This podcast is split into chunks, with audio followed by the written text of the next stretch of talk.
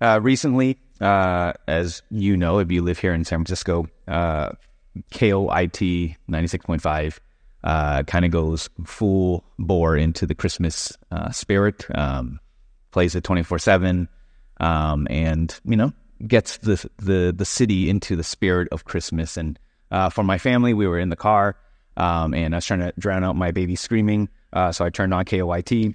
And wanted to listen to some Christmas music, thinking this would be, you know, festive. And my wife, Olivia, stalked me, and she said, to my surprise, that this brought back some feelings listening to this music.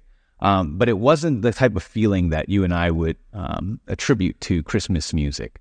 For her, it actually brought back pain, because it tied her back to a season of great suffering, almost a decade ago, where it was the Christmas season, and she received a call from her family back in Texas, where they revealed to her that a close family friend, a 9-year-old girl named Miley, had been diagnosed with a very rare and aggressive form of child cancer, one that had no cure. And hearing these Christmas songs brought about that same resurgence of pain and suffering from those years ago. Now, she wasn't against us listening to it.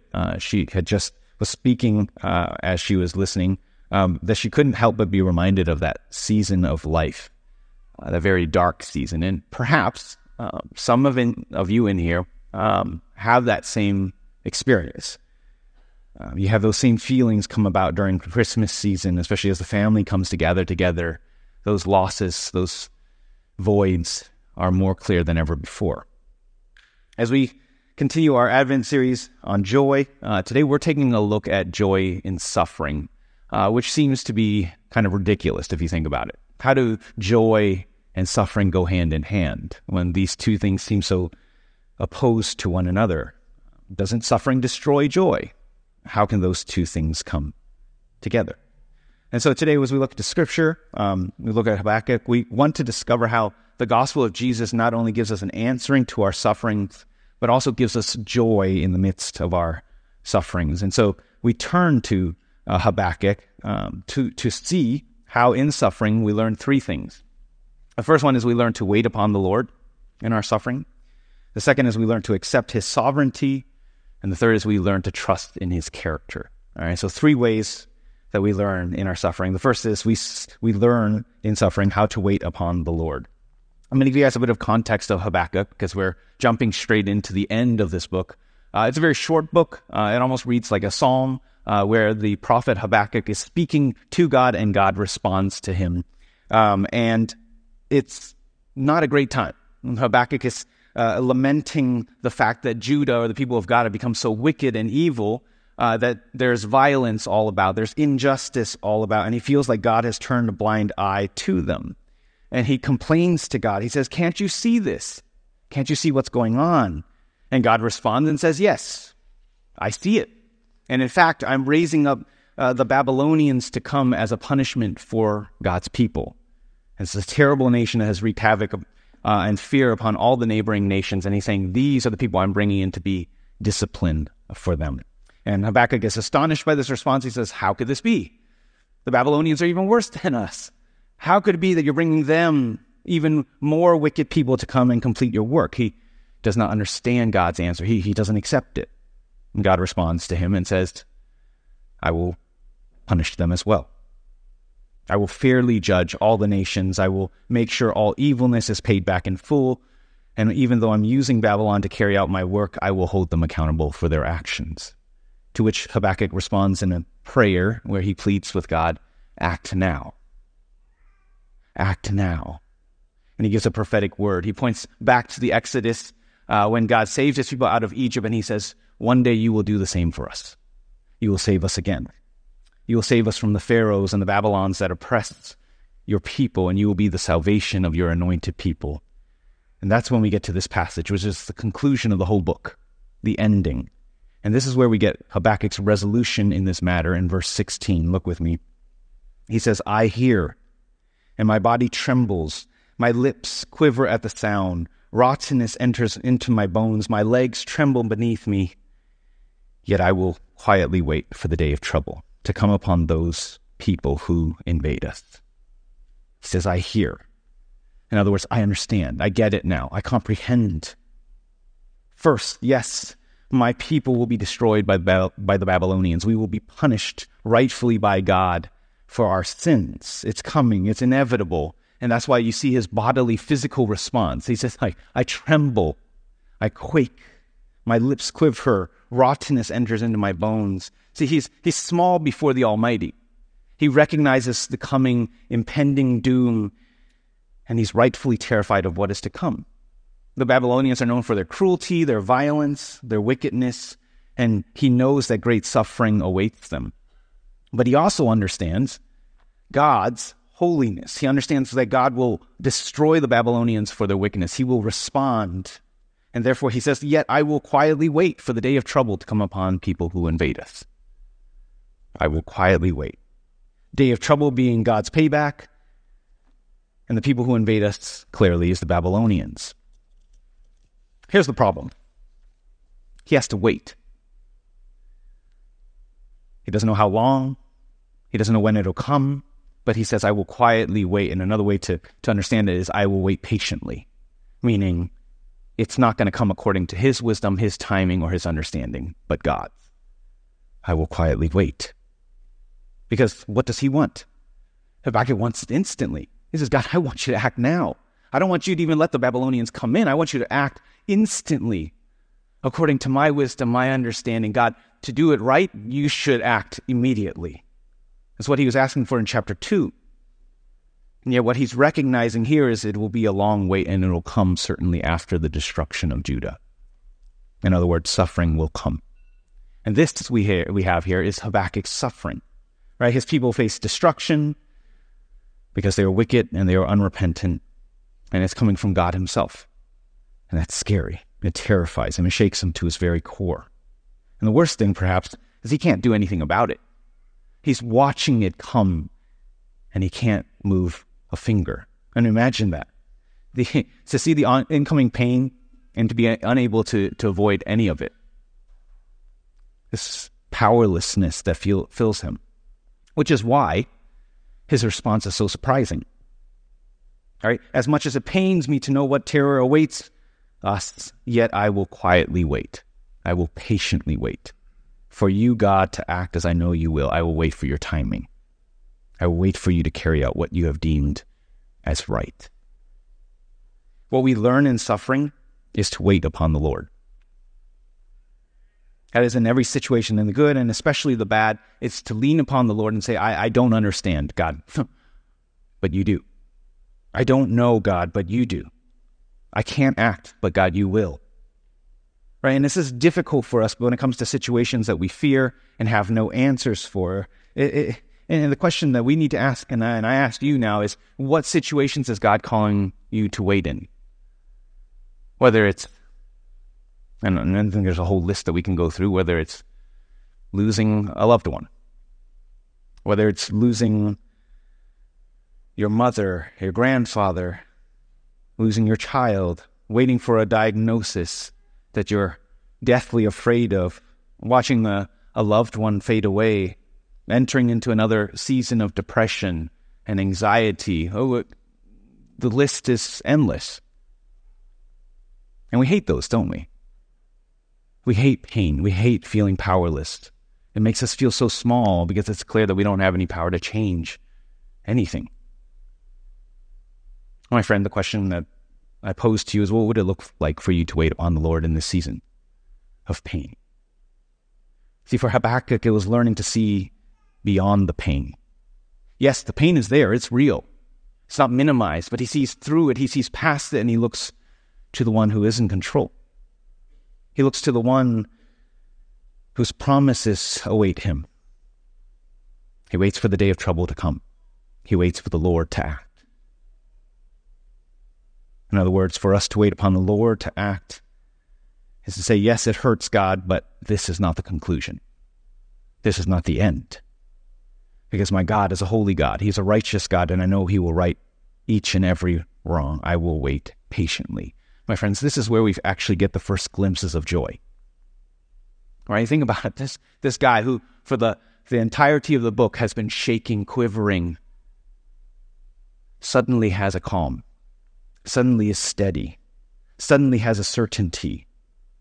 And it comes from him resting upon, waiting upon his God. We see the beginnings of joy. Second, in suffering, we learn to accept God's sovereignty. We see Habakkuk describing the future to come in verse 17. Look with me. Though the fig tree should not blossom, nor the fruit be on the vine, the produce of the olive fail, and the fields yield no food, the flock be cut off from the fold, and there be no herd in the stalls. All right. He is describing a future vision of God's people. And it's pure devastation. All right. Everything in here is listed is pointing to an agricultural disaster. No fruit. The fields are empty. The herds are gone. The stalls are empty. And in other words, what he's saying is, we're dead. It's catastrophe. Right? There's no sustenance. There's nothing to live on. And especially for a culture like theirs that was fully dependent on their agriculture, this is the worst case scenario. In other words, doom. And yet his response to this vision is surprising. Because in verse 18, he says, yet I will rejoice in the Lord. I will take joy in the God of my salvation. He accepts what's coming. Which is surprising, right? Because he started off this letter by rejecting everything God has been telling him. He says, no, that can't be, that can't be. And that's a very human response, isn't it? It's the human response when we encounter pain or suffering, we deny. It's innate in us. This first step of grief, it's denial. We reject what is reality, what is plainly seen, and it's in each of us. This is true of minor pain, and this is true of major pain. Whether little or small. I mean, think about it. Little pain, minor pain. We deny, if you're a Niners fan, oh my gosh, we lost again. What's the first thing that comes out of your mouth? No way. That can't be.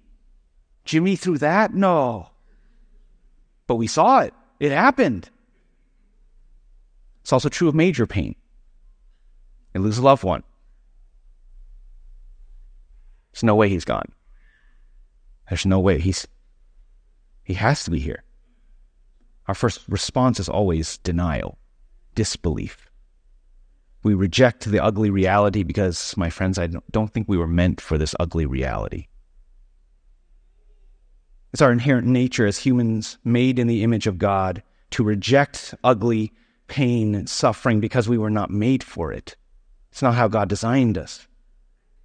Because this ugly reality that we face is not what God had in mind, but it is the result of our brokenness. It is the result of our sin wreaking havoc on this world. See, the Christian way to say it is we were not made for sin. And pain and suffering, which is the natural outcome of sin, is unnatural and it's ugly, and we can't help but say no. We run because we have no answers and we have no solutions for it. We deny. Which is why it's so incredible to see Habakkuk's change in heart. He stops rejecting it. He stops denying it. He says, I accept it. All right? He complained to God about his plans. I don't understand, God. You got to be wrong. You got it wrong, God. And yet now he says, this will happen, yet I will rejoice in the Lord. I will rejoice in the Lord. He was experiencing what Spurgeon, a Christian pastor and theologians spoke about, this deep-rooted pain that comes to believers in the midst of great pain. The Lord breathes into his people his own peace. Many saints have their highest joy in their deepest trial. The Son of God is with them in the burning, fiery furnace. They are not disturbed in prospect of the worst of evils. Their heart is fixed, trusting in the Lord. God gives them a divine serenity so that they can say, and he, in his sermon, quotes this very passage where he says, so they can say, though the fig tree should not blossom, nor fruit be on the vines, the produce of the olive fail, and the fields yield no fruit of food. If the flock be cut off from the fold, and there be no herd in the stalls, yet I will rejoice in the Lord. I will take joy in the God of my salvation. Yes, these things are coming. These terrible situations are coming. Yes, this means we are doomed, yet I will rejoice in the Lord. Yet I will take joy in the God of my salvation, because he is with me. He is for me. I can trust him. See, what we're seeing is Habakkuk is accepting his circumstances, or more accurately, he's accepting of God's sovereignty. How does one come to this point of accepting God's sovereignty? See, for Habakkuk, his circumstances haven't changed, right? They will still lose all that they hold dear. Judah will face destruction. Babylon will come. And yet he still finds joy in the middle of darkness, and it's not because of circumstantial change. And it's important to note that there. The change is not in his circumstance, but the change is his source of joy. Because what does he say there in verse 18? His joy is in the Lord. His joy is in the God of his salvation. He's realizing that prosperity, food, peace, although these are good things and things to long for, they are not the source of joy. But the Lord is. And this source does not disappoint. All right? Note that this is not happiness we're talking about here. This is something far deeper, far richer than happiness. Happiness is very much based upon our temporary realities. But joy is based on our eternal realities. And that's important to make that distinction, right? Happiness can be stolen from you in an instant, right? If your happiness comes from your relationships, as long as you have good friends, you are happy.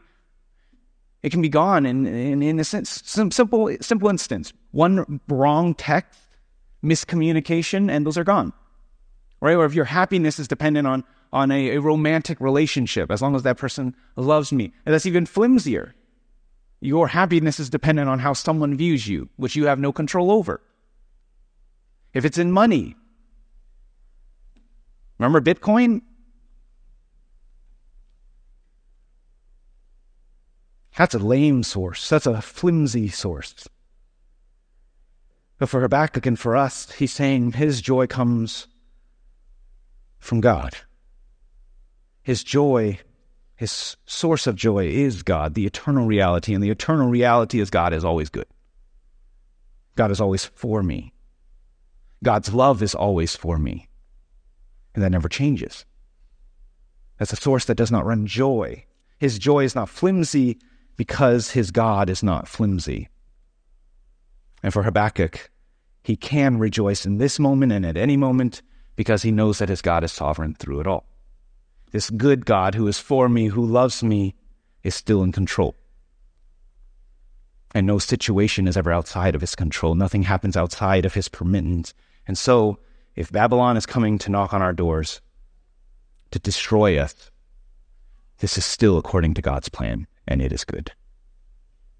Habakkuk can still rejoice.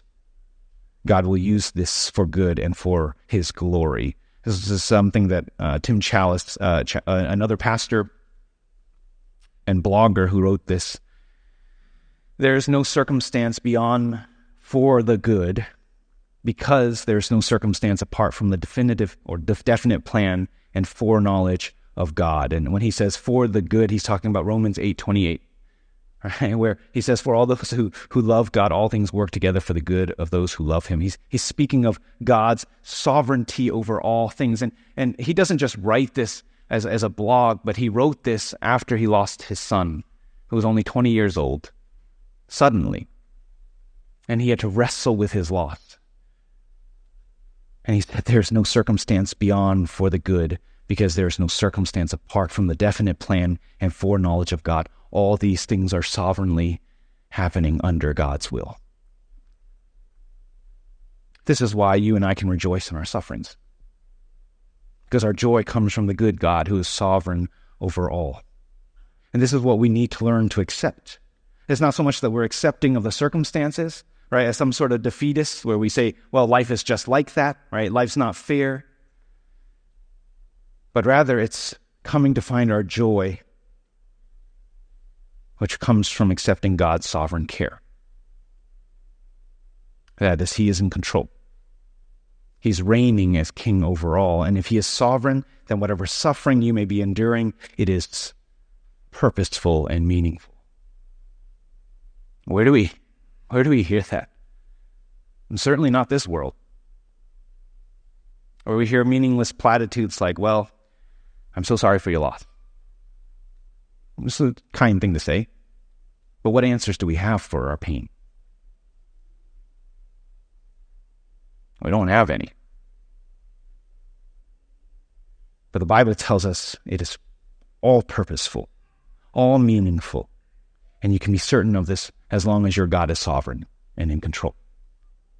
And so that even when disaster strikes, you can rejoice knowing that this God is in control and he will use it for good. And if you need any proof of this mind-bending truth that God can use the very worst moments of eternity for good, you don't have to look any further than the cross, where you have an innocent man hanging upon that cross, bearing the weight of your sins and my sins, where his brutal and unfair death meant salvation for you and me.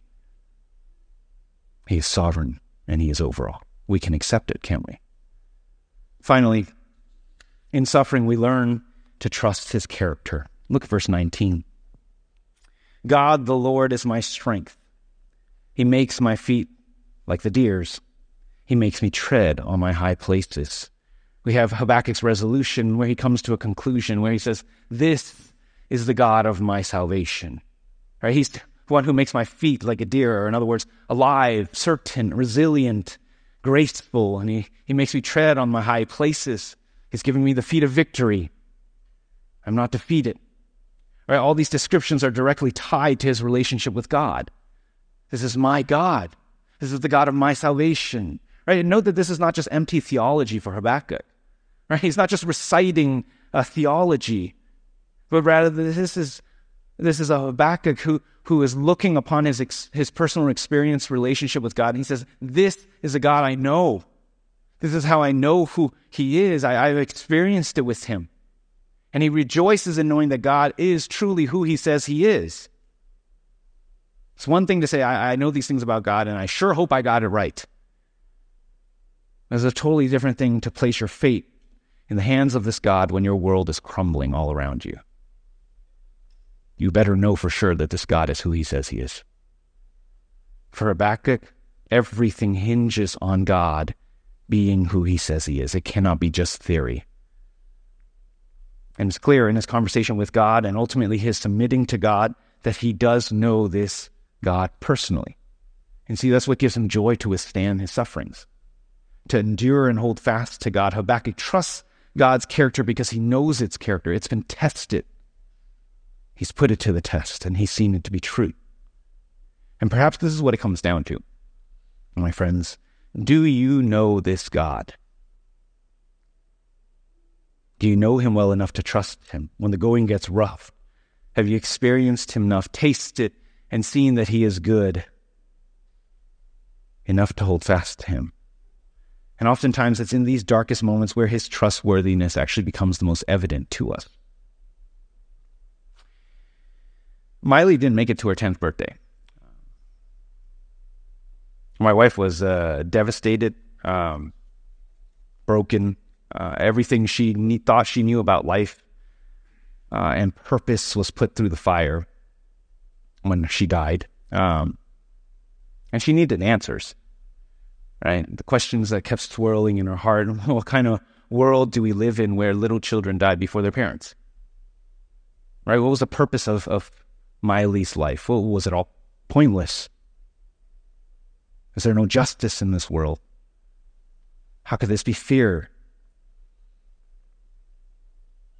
Yet, Miley's death is actually what led my wife to turn to the Lord.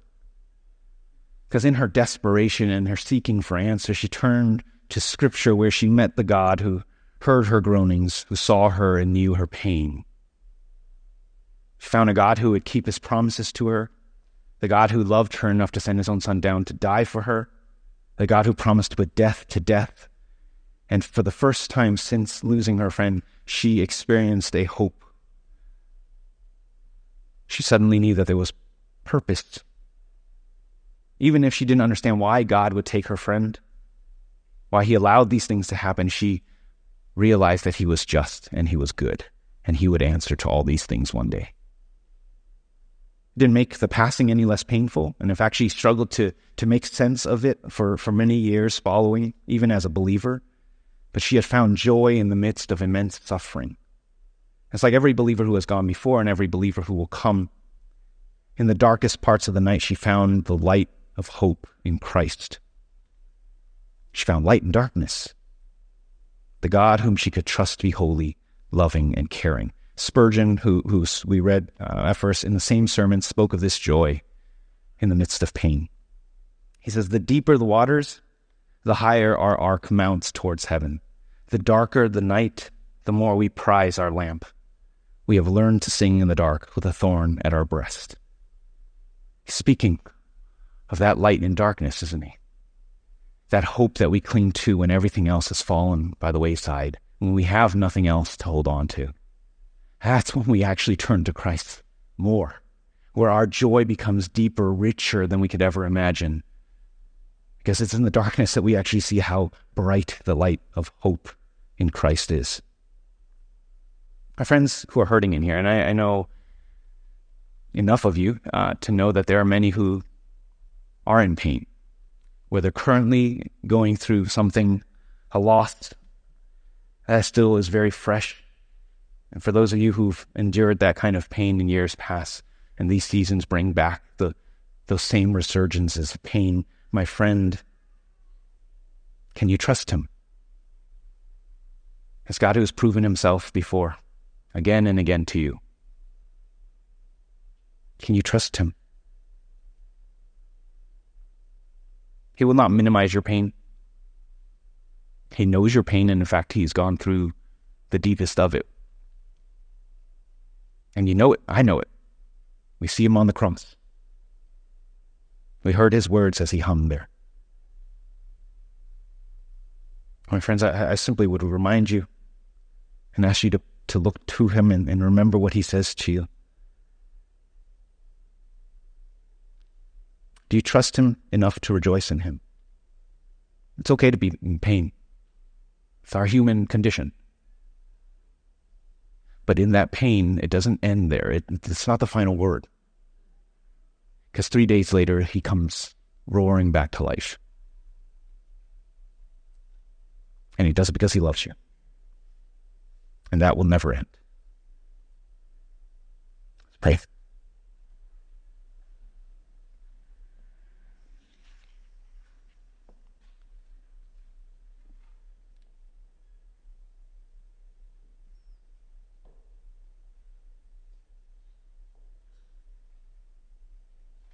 Father, we thank you for loving us. When we come to you stumbling, crawling, oftentimes broken inside. Father, you know the pains that we are enduring. Both the ones we have verbalized and those we have buried deep in our hearts. God, would you teach us to trust you? Would you remind us, God, that you are sovereign over all? God, would you show us that your love remains? Your love endures and is for us always. God, I pray for those of us in here who are weary-hearted. Would we be able to lean on you? And would you hold us fast? Would you hold us close to yourself? For those of us in the darkness, God, would your light shine brightly? And you draw us near to yourself. We thank you, God.